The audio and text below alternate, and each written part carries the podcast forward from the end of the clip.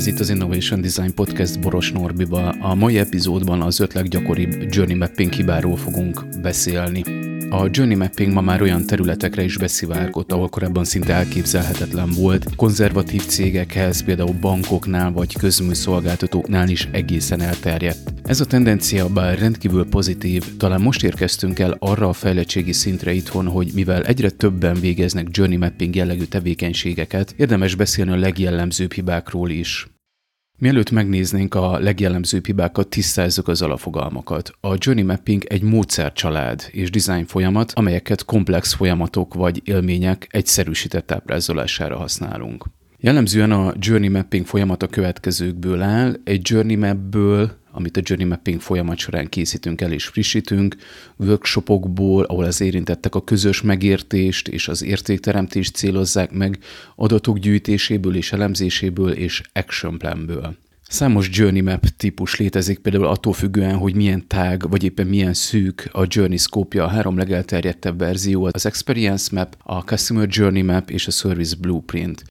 Az Experience Map a legátfogóbb map, egy persona élményét ábrázolja end-to-end, függetlenül egy konkrét terméktől, terméktől vagy szolgáltatástól. Ezzel szemben a Customer Journey Map a legtöbbet használt map, ami szintén konkrét személyek útját ábrázolja, akik valamilyen meghatározott terméket vagy szolgáltatást vesznek igénybe. A Service Blueprint amellett, hogy az ügyfél útját tartalmazza, nagyobb fókusszal a szolgáltatást biztosító kollégák, folyamatok és érintkezési pontok ábrázolására törekszik. Bár ezek a legjellemzőbbek, attól függően, hogy mire van szükség, számos egyéb mebből lehet még válogatni. Beszéljünk tehát a legjellemzőbb hibákról a Journey Mapping kapcsán, az első számú főbűn, ha nem kutatáson alapszik. A legjellemzőbb és legveszélyesebb hiba, ha a journey mapping teljesen hipotetikus, légből kapott feltételezések alapján készül, nem előzi meg kvalitatív és vagy kvantitatív kutatás. Olyan persze előfordulhat, hogy rapid módon a közös megértés segítése érdekében felvázolunk egy vélt customer journey-t, de még ebben az esetben is később kutatásokkal tesszük próbára, illetve kutatási insightok alapján iterálunk rajta. Ellenkező esetben a hipotetikus klasszikus journey map olyan feltételezéseket tartalmazhat, vagy olyan elemei hiányozhatnak, ami egy nem valid megértésre épülő megoldáshoz vezet. Mint egy képzeletbeli térkép Budapestről, aminek nincs köze a valósághoz, csak az alkotók fejéből pattant ki, ezért az azt használó turisták teljesen eltévednek a városban. Miután a megértés tehát hipotetikus, a megoldás is csak egy óriási hipotézis lehet, ezért az abból kinövesztett termék vagy szolgáltatás nagy eséllyel nem lesz sikeres. Talán éppen a kutatás hiánya vezet el ahhoz a szintén nem szerencsés, de elég gyakori megközelítéshez, amikor a mepelés a szervezet vagy a rendszer perspektívájából készül, nem az ügyfél szemszögéből, amit mellesleg csak kutatásból lehet megérteni, máshogyan nem. A Service Design Show-ban korábban hallottam erre egy fiktív példát, ami segített megérteni, miért probléma, ha csak a szervezet perspektívájával foglalkozunk. Képzelj el egy mapet, ami egy kórházi osztály journey-ét ábrázolja. Azonban ez a Journey Map csak a formális lépéseket írja le, például az űrlapok kitöltését, de nem tartalmaz az olyan customer szempontjából fontos lépéseket, mint a várakozás.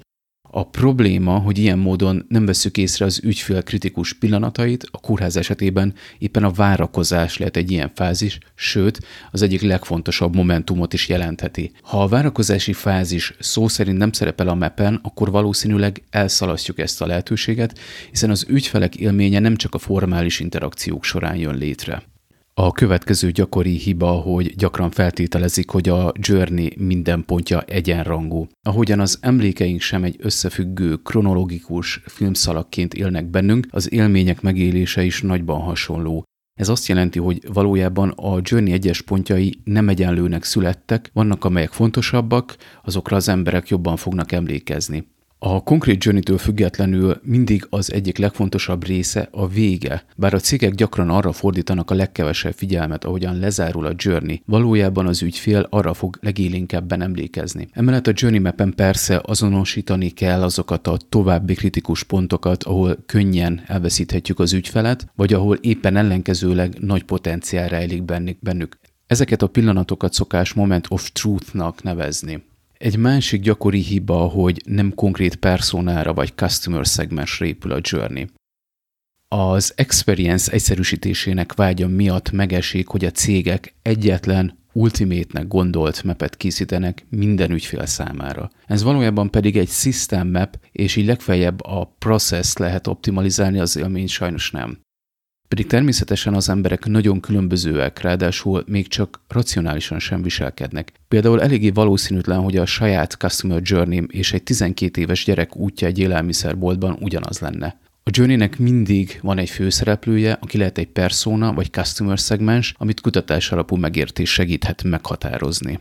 Az utolsó hiba, hogy a Journey Map-et gyakran végállomásként kezelik. A Journey Mapping nem tekinthető klasszikus értelemben vett projektnek, a cégek mégis hajlamosak úgy kezelni.